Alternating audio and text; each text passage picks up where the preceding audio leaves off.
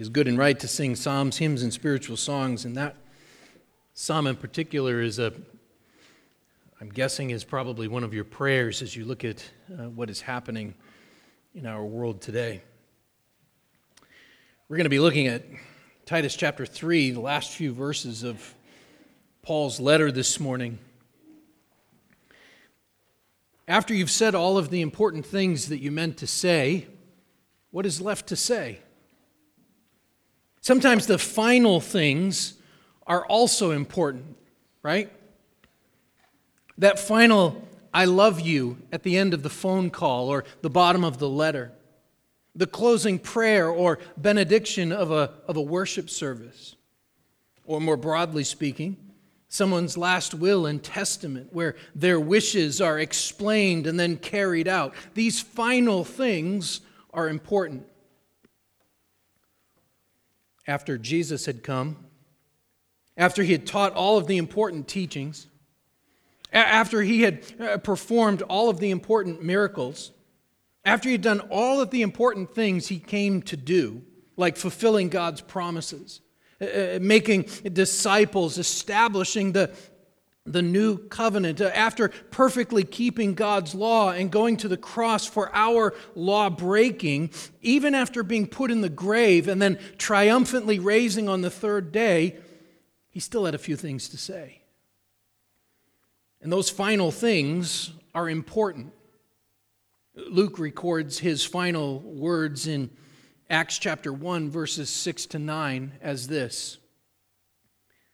So when they had come together, they asked him, Lord, will you at this time restore the kingdom to Israel? He said to them, It is not for you to know the times or seasons that the Father has fixed by his own authority, but you will receive power when the Holy Spirit has come upon you. And you will be my witnesses in Jerusalem and in all Judea and Samaria and to the end of the earth. And when he had said these things, as they were looking on, he was lifted up and a cloud took him out of their sight. Jesus' final words, final words on earth anyway, are important because in those final words, he's commissioned the apostles to, to go and bear witness that Jesus is the Lamb of God who takes away the sin of the world. That for all who would receive him, who would believe in his name, he gives the right to become children of God. The final things are often important. And this morning we're going to look at the final things that Paul has to say in his letter to Titus as we, believe it or not, finish our study this morning, the epistle to Titus. And it's common in Paul's writing as you get to the end of, he's written numerous letters in the New Testament, as you get to the end of one of his letters, that he, he rapid fires a bunch of imperatives do this, do this, do this, pray without ceasing gather together, greet one another with a holy kiss. He, he offers final rapid fire lists of commands to be followed, as well as some sort of greeting before his clothing, closing with a, with a benediction of some sort, as he does in most of his letters, and Titus here is no different. So let's just read this. Titus chapter 3, I'm going to read verses 8 through 15 through the end of the chapter. So Titus 3, beginning in verse 8. The saying is trustworthy, and I want you to insist on these things, so that those who have believed in God may be careful to devote themselves to good works. These things are excellent and profitable for people. But avoid foolish controversies, genealogies, dissensions, and quarrels about the law, for they are unprofitable and worthless. As for a person who stirs up division, after warning him once and then twice, have nothing more to do with him, knowing that person is warped and sinful, he is self condemned. When I send Artemas or Tychicus to you, do your best to come to me at Nicopolis, for I have decided to spend the winter there. Do your best to speed Zenas the lawyer and Apollos on their way. See that they lack nothing. And let our people learn to love, uh, learn to devote themselves to good works so as to help cases of urgent need and not be unfruitful. All who are with me send greetings to you. Greet those who love us in the faith. Grace be with you all. Let's just stop and pray again. Father, I pray that you would give us what we need today. Help us especially to, to remember this phrase, grace be with you all, and to, to understand what that really means, what it is to see, to know the grace of God, the grace through Jesus Christ. Father, I pray that I would decrease and that Christ would increase. We pray this in Jesus' name. Amen. So we need to consider these, these final verses of Titus in the context in which they are written. Without going back again to review the entire book, um, Remember that, that Paul said at the very beginning of this letter to Titus, he's reminding Titus, he said in, in chapter 1, verse 5, he says, This is why I left you in Crete, to put what remained into order and appoint elders in every town as I directed you. To put what remained into order. He's writing to instruct Titus, and then by extension, us, in the art of orderly churches so let me ask you this question. And I want you to really consider this. What is the earthly purpose of the church?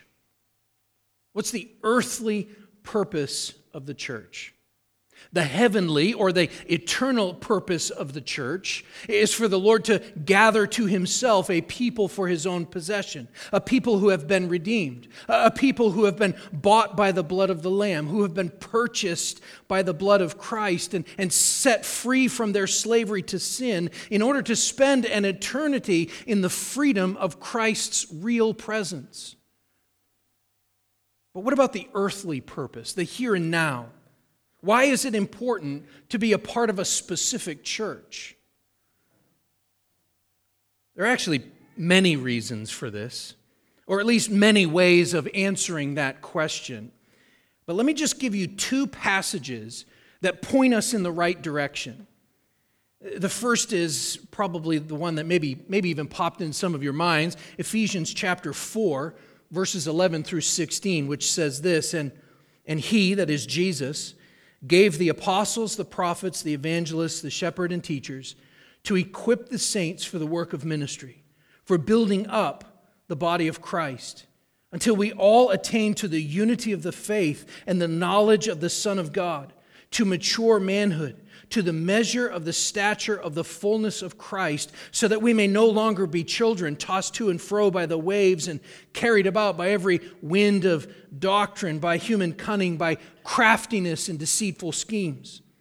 Rather, speaking the truth in love, we are to grow up in every way into Him who is the head, into Christ, from whom the whole body joined and held together by every joint with which it is equipped, when each part is working properly, makes the body grow so that it builds itself up in love.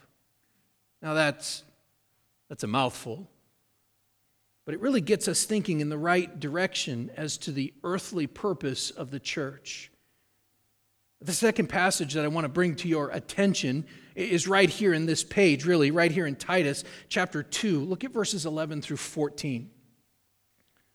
Titus 2:11 says this, "For the grace of God has appeared, bringing salvation for all people, training us to renounce ungodliness and worldly passions and to live self-controlled, upright and godly lives in the present age."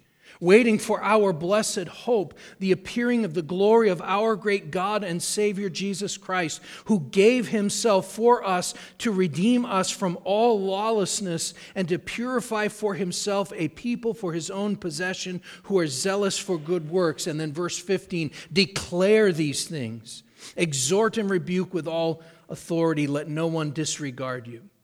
The earthly purpose of the church, if we kind of boil it down, is step one declare these things. Verse 15 says it's the preaching of the gospel of Jesus Christ. And is this preaching that God uses to redeem uh, us from all lawlessness? And then step two is to purify for himself a people for his own possession, to redeem and purify his people. Jesus uses the church to do this. Another word for uh, purify there in Titus 2 uh, would be sanctification. Romans chapter 8, verses 29 and 30 says this For those whom he foreknew, he also predestined to be conformed to the image of his Son, in order that he might be the firstborn among many brothers.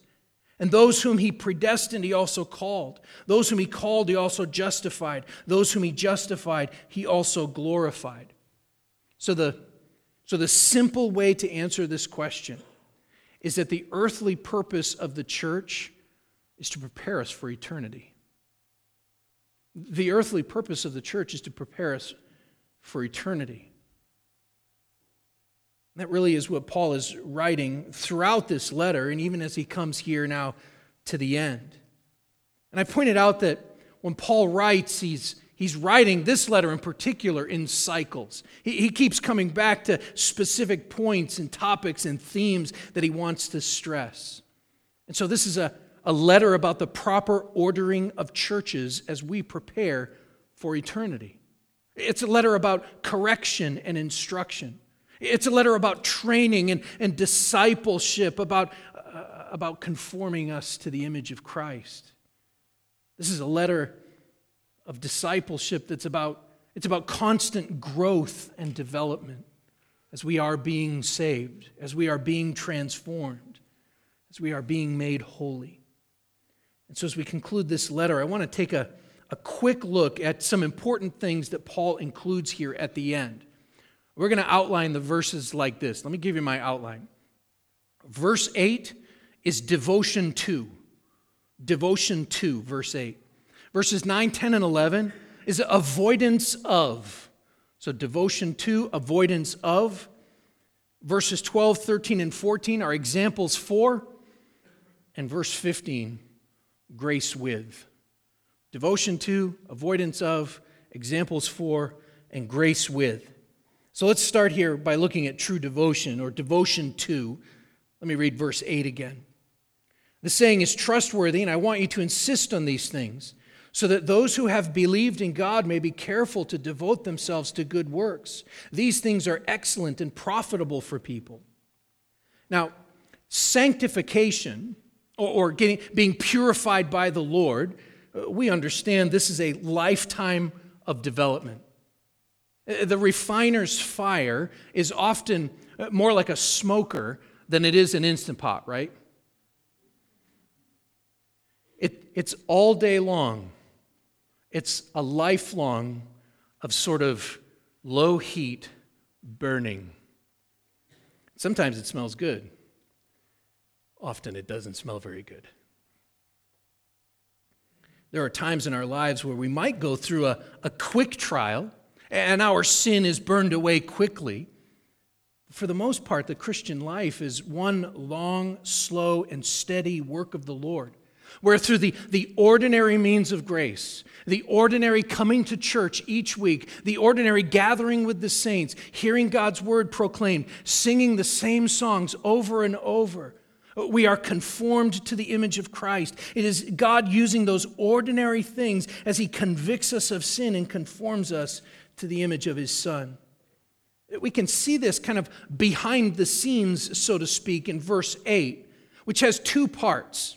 The first part is specifically for the pastor, for Titus, and the other is for the church itself. So the first one is sound doctrine, and the second is good works. And it's vital that we get this in the right order here in verse 8. So notice that he begins by speaking specifically to Titus, and he says this the saying is trustworthy, and I want you to insist on these things.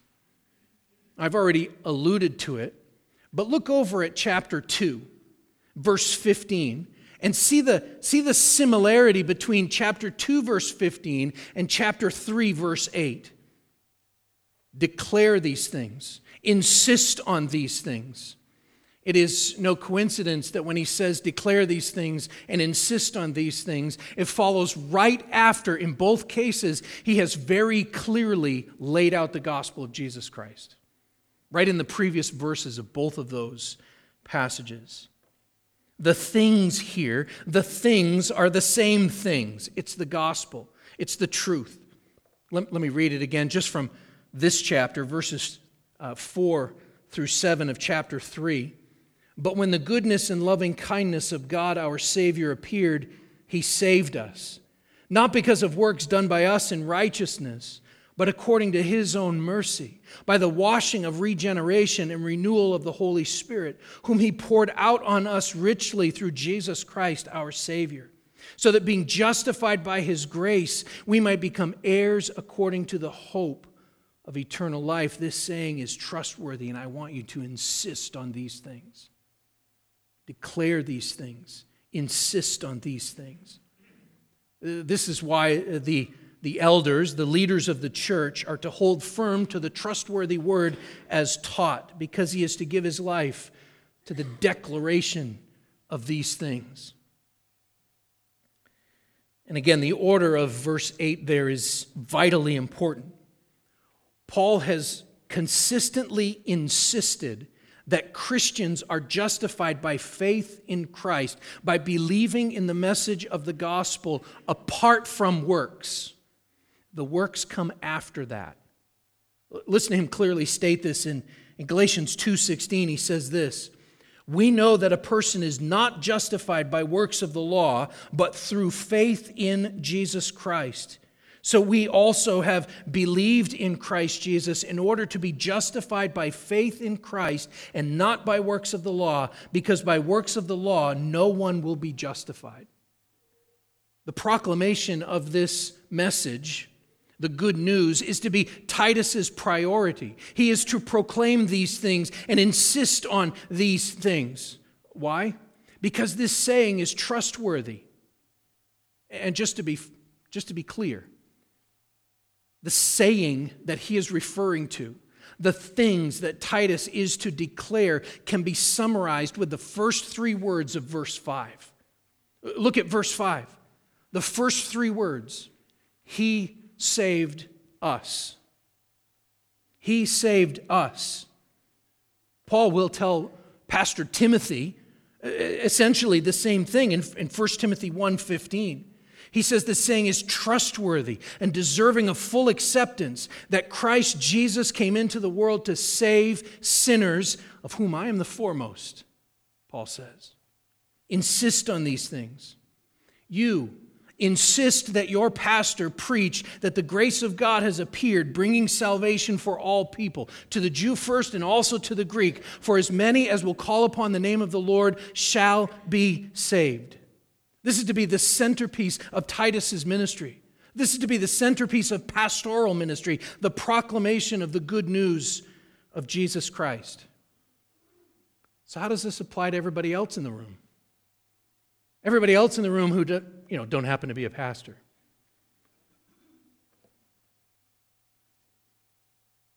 I want to acknowledge that some of you have already left churches where the preaching of the gospel has either been abandoned altogether or so watered down so as to be unrecognizable.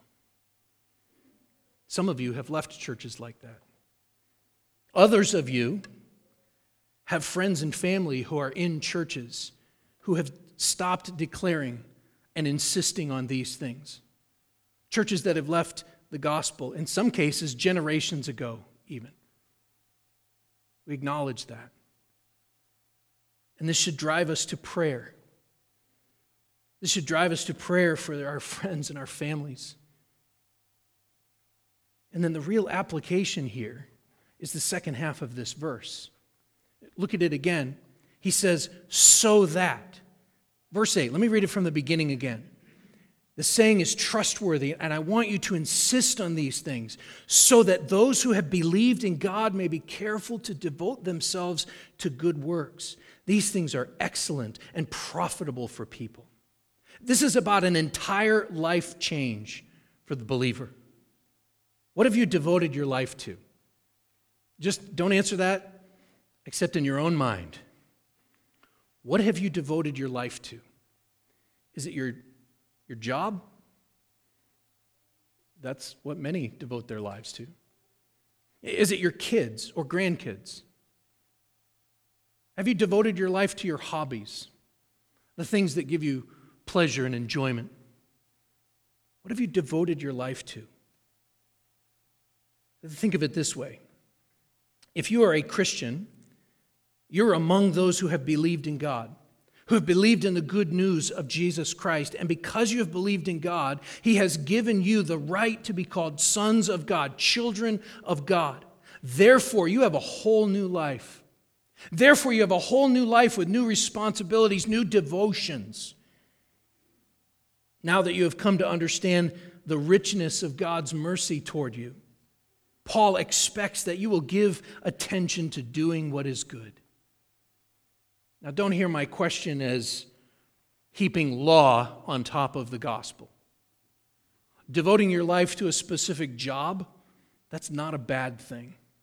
Devoting your life to your kids, that's not a bad thing. Or your grandkids, or even the things that you find fun.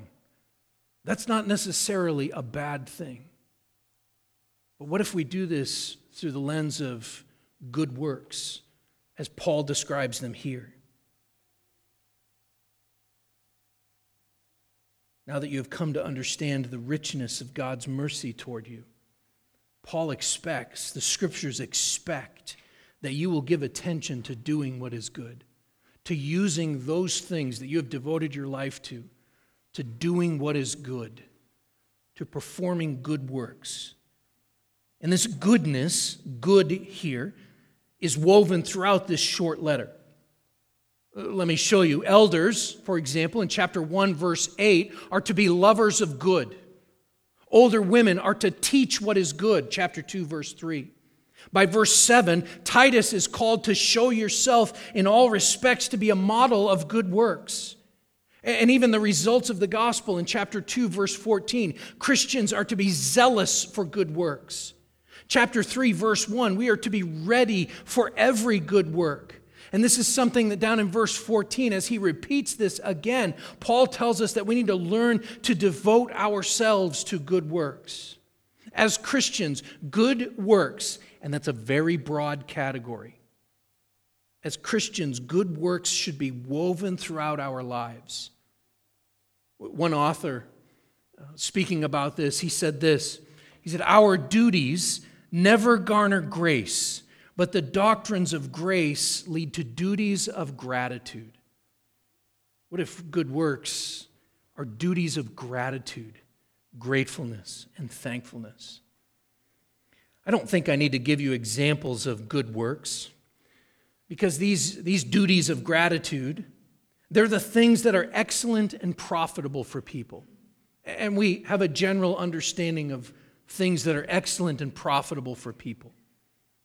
So another author put it like this The Christian's good works bring life, joy, light, and peace, where before there was death, darkness, sadness, and fear.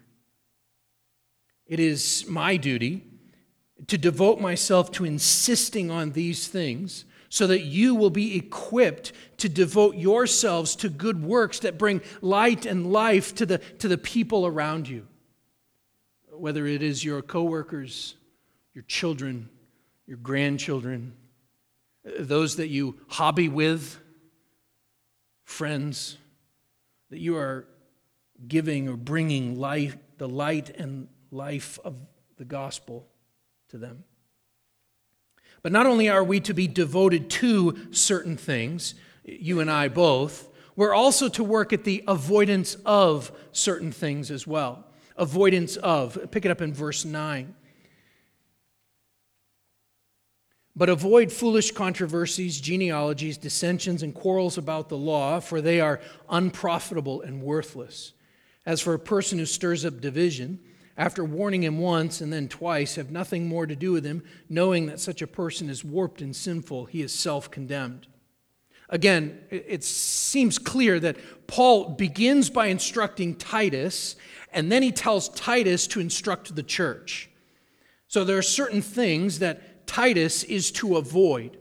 And we should see these things as examples, um, especially thinking back over the last couple of chapters. These are examples of the opposite of sound teaching. And his point here is the same as before. It's, it's the, the same point that he made at the end of chapter 1, for example. Don't allow your church or your ministry to become bogged down with pointless debates, Paul is saying. And Paul mentions four debates right here two that are general, and two that are more specific. So I want to look at them really quickly.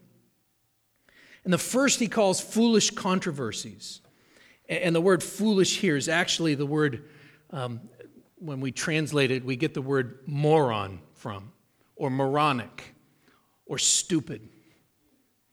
In his commentary, um, John Calvin says, says this is whatever is pointless, trifling, and irrelevant. We have all heard of churches that have split over something stupid like the color of the carpet or the style of chairs. Those are foolish controversies, right? Even if we have strong opinions, these chairs are pretty comfortable. The carpet actually is a pretty nice color. But churches can split over these stupid things. And Paul is telling him to avoid those things. But then he gets more specific and he mentions just one word genealogies. And this one's kind of tough because there's, there's no explanation here. He doesn't say what he is talking about, but here's what we do know this cannot be referring to the genealogies we find recorded in Scripture. Because Paul would not say to Timothy that every word of Scripture is breathed out by God and profitable, and then turn around and say to Titus, Oh, but don't pay attention to these parts. We know that the scriptural genealogies, they paint a picture of the family of God. Especially when we get to Matthew, the opening chapters and we read of Jesus' genealogy, or the same in Luke, where those authors, Matthew and Luke, uh, uh, re, uh, connect Jesus to Abraham and David and, and Adam. And we see how God used, for example, Gentile women like Rahab and, and Ruth in those genealogies as he, as he brings the Savior into the world. Those genealogies are important. And even as we study through, for example, in Genesis, the genealogies that are listed there. However, Paul does seem to be saying that we shouldn't waste our time in endless speculation about the people that we don't know anything about. Some of those names and some of the genealogies, all we have is a name. It would be pointless to speculate what it was, who they were, if the Bible doesn't tell us those things. And then the third and fourth debates that Paul uh, warns about here are connected he says dissensions and quarrels about the law. And again, these are, these are both general dissensions and specific quarrels about the law. And it's likely that Paul here is warning Titus not to waste his time arguing with the Judaizers, those who insist that Gentiles be converted to Judaism before they could be saved. Paul says that those arguments are unprofitable and worthless. Now, I do want to be very clear about something. These labels, these four debates that, that Paul tells Titus to avoid, these should not be applied to honest uh, biblical inquiry, the search for truth and, and meaning in Scripture. So uh, there are those who take verses like this and they will apply the concept to any passage of the Bible that they don't want to understand. Leviticus is hard to understand, and Paul tells Titus not to, not to quarrel about the law. Therefore, we shouldn't worry about Leviticus. Well, that's not true, because every word of God is, uh, the Bible is God breathed and profitable. Even the book of Leviticus, even the harder to understand passages. Uh, same with the begats in the Bible. Same with all of the prophecies Try and read Jeremiah and Ezekiel. They're difficult to understand, and yet they are God breathed and profitable. See, Paul is very concerned with doctrinal precision, but he would uh, uh, argue that it is not good for a church to speculate over wild theories, wild theories of the end times that have no basis in Scripture, fleeting social causes that we can get hung up on. Paul is so concerned about these things that he warns Titus to deal swiftly with those who persist in causing problems and divisions in the church. It's connected here, it's the same paragraph, verse 10. He says, As for a person who stirs up division, After warning him once and then twice, have nothing more to do with him, knowing that such a person is warped and sinful, he is self condemned. It's pretty straightforward. It's not out of the blue, it's connected to the previous verse. But I want to point out here that, that Paul is Paul's essentially fast tracking church discipline. Do you see that? If you're familiar with the concept, I, I don't want to go too far down this road this morning. Uh, we're actually going to get there in our book, uh, in our study of 1 Corinthians when we get there. But just turn over to Matthew chapter 18. I'm just going to read this Matthew 18, verses 15 to 20.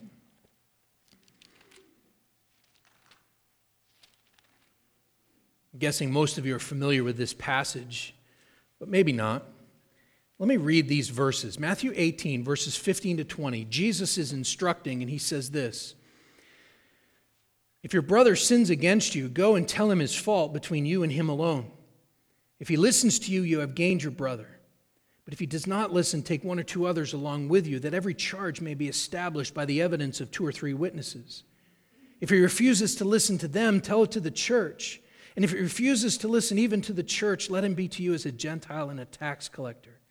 Truly, I say to you, whatever you bind on earth shall be bound in heaven, whatever you loose on earth shall be loosed in heaven. Again, I say to you, if two of you agree on earth about anything they ask, it will be done for them by my Father in heaven. For where two or three are gathered in my name, there I am among them. So, in this passage, Jesus lays out a, a methodical, compassionate, and yet firm way of dealing with sinning church members, those who are persistent in their sin and refuse to repent. And the sin is not named explicitly in there, except it is a sin against another person. And the context of those verses, Matthew 18, 15 to 20, tells us that it is A, serious enough that it needs to be confronted. Uh, Paul will say, Love covers a multitude of offenses. Uh, in other words, every little thing does not need to be confronted and brought before the church, right? Sometimes, though, it is serious enough that needs to be. B, it might be a, a, habitual sin or a pattern of sin that is causing damage to people, maybe a whole family, maybe just that individual. Or C, this will really lead the person to destruction essentially what the message of 1 Corinthians or uh, Matthew 18 is saying is we can no longer affirm that you're a Christian. So we will treat you like a Gentile or a tax collector, those who are outside of God's family. In other words, we're going to share the gospel with you because you're not acting like a Christian right now. But there are instances in the New Testament where Paul, in particular, will seem to, it's almost like he skips some of the steps that Jesus talks about.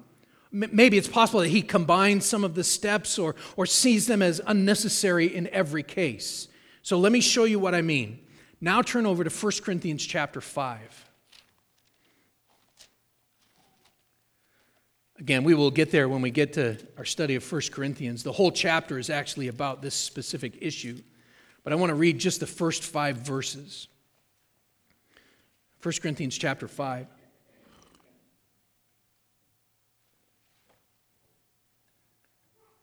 And this, incidentally, this is what the chapter 2 of 2 Corinthians was about this man. So if you put these things together, evidently he repents. But 1 Corinthians chapter 5, verse 1 says this It is actually reported that there is sexual immorality among you, and of a kind that's not tolerated even among the pagans. For a man has his father's wife and you are arrogant. Ought not you rather to mourn? Let him who has done this be removed from among you. For though I am absent in body, I am present in spirit, and if present, I have already pronounced judgment on the one who did such a thing. When you are assembled in the name of the Lord Jesus, and my spirit is present with the power of our Lord Jesus, you are to deliver this man to Satan for the destruction of the flesh, so that his spirit may be saved in the day of the Lord. We will go over this in more detail when we get to this later. But what I want you to notice this morning is that there is a definite connection here to Titus. Paul treats a divisive church member in Titus chapter 3 in much the same way that he treats someone who is guilty of gross immorality. He does not tell the church at Corinth to, to go to the man privately. That's too late. Everybody knows about this sin. He just says, Let him who has done this thing be removed from among you. Remove him. If you're not going to repent, you need to leave, is what Titus or Paul instructs the Corinthians. In Matthew, Jesus teaches with a, with a tone of, of compassionately pleading over and over with the sinner to, to repent that the relationship might be restored. But in both 1 Corinthians and in Titus, Paul is so concerned about the purity of the church that he says that these issues need to be dealt with swiftly.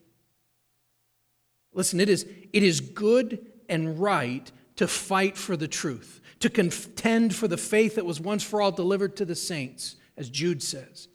But those who just like to fight, those who like controversy and arguing, those who like to stir up division in the church, he says, are to be warned, and then when they don't stop, warned again and removed from the assembly. Because that person, Paul decrees here, is warped and sinful and self condemned.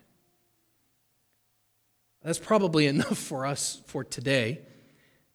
But this is a very important topic, one that many churches, including this one, have had to deal with over the years.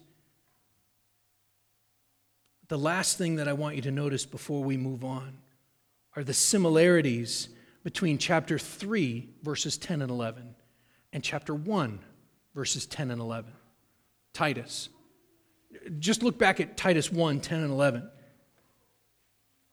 He says, For there are many who are insubordinate, empty talkers, and deceivers, especially those of the circumcision party. These are the Judaizers. They must be silenced, since they are upsetting whole families by teaching for shameful gain what they ought not to teach. He says, Warn them once in chapter 3, 10 and 11. Warn them once. If they don't stop, warn them again. If they still don't stop, have nothing more to do with them.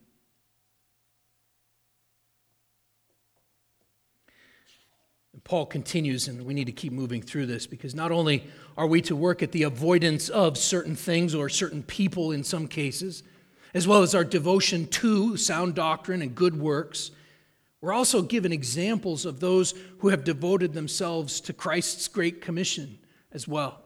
So these are examples of verses 12 to 14. When I send Artemas or Tychicus to you, do your best to come to me at Nicopolis, for I've decided to spend the winter there. Do your best to speed Zenas the lawyer and Apollos on their way. See that they lack nothing. And let our people learn to devote themselves to good works so as to help cases of urgent need and not be unfruitful. Now, a common reaction to reading the book of Titus, just this short uh, three chapter letter, at least for pastors and elders, a common reaction is a sense of being overwhelmed at the daunting task of putting what remained into order. Um, as he says in chapter 1. And yet, as we read these final verses, we should see them as Paul offering Titus some practical relief from the task that he's been given. He's not taking it away from him, but he does give him a break. It's common to read these lists of names and specific instructions at the end of Paul's letters. And I think that one of the things that he's doing, even as we see this, there's four names here, he, is he's connecting believers. He's reminding us that we are, we are not alone in this. And so as we look at these four names, in this case eh, eh, here in Titus, two of them we, we don't know anything about. We, we don't know anything about two of these people. And the other two, we don't know much about. Well, at least Apollos, we know a little bit about. But we really don't know much about these people at all. And it would be uh, unprofitable to speculate. We know nothing at all about Artemas. I, when I send Artemas, we only know that Paul writes in 2 Timothy that he sent Tychicus to Ephesus. He tells us that in 2 Timothy, which might mean, let me speculate for a minute, it might mean that Artemas went to Crete and relieved Titus, but we really don't know any that for sure. What we do know, and the point of this verse, is that Paul promised to send one of them to Crete in order that Titus might join Paul that winter on the coast of Greece at Nicopolis. Nicopolis was a city on the western coast of Greece. It's a tropical Mediterranean city. I'm guessing there are palm trees there. Actually, I know there are. I don't know about for you, but this is so encouraging to me. Because the Bible actually advocates rest for ministers, for those who are doing the work. And so this may sound a little bit self serving, but here it is. Here it is in the scripture. I hope this sets up a precedent in this church. Too many pastors work themselves into an early grave. I've seen it personally. Have you? Charles Spurgeon was 57 when he died. And for his last several years, he struggled with a lot of health problems brought about by the stress of being Charles Spurgeon. Pastoral breaks are important because of the spiritual battles that we are in.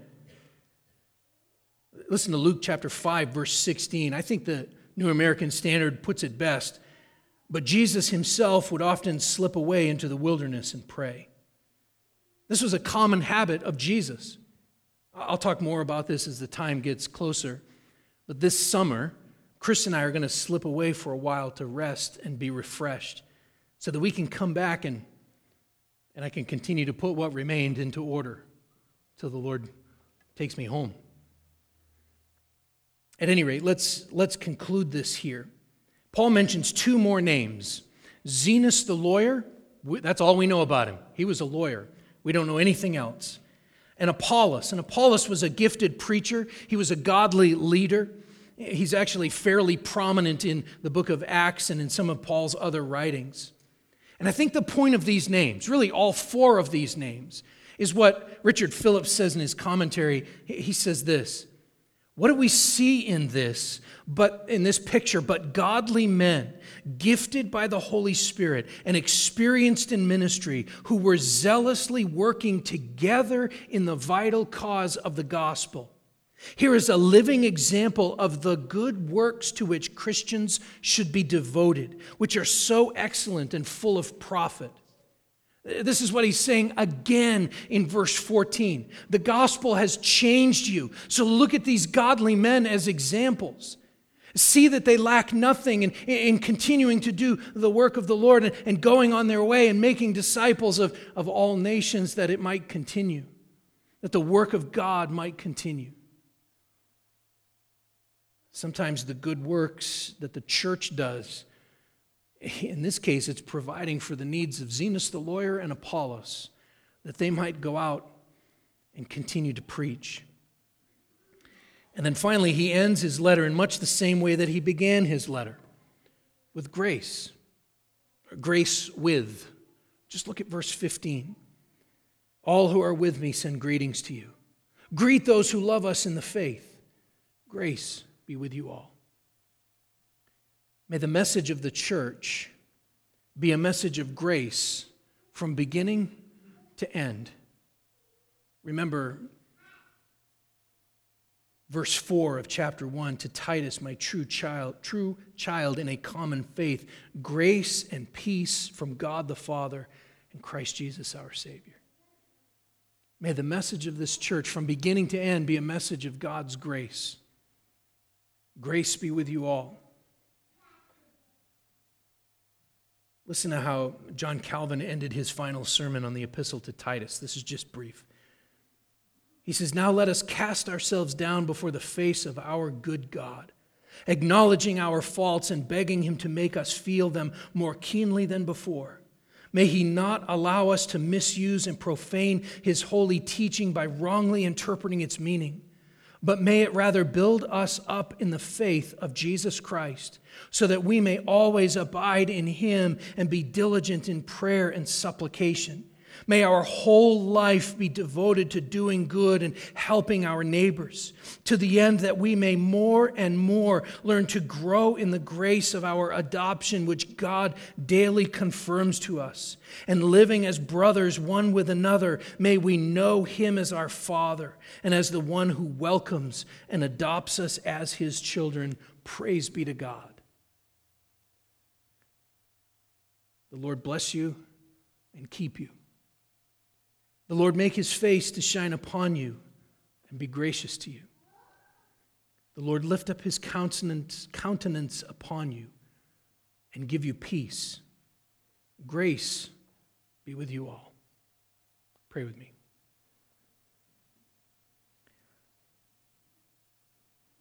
Father, I am thankful uh, for your grace. I'm thankful for the message of grace and peace from God our Father through the Lord Jesus Christ.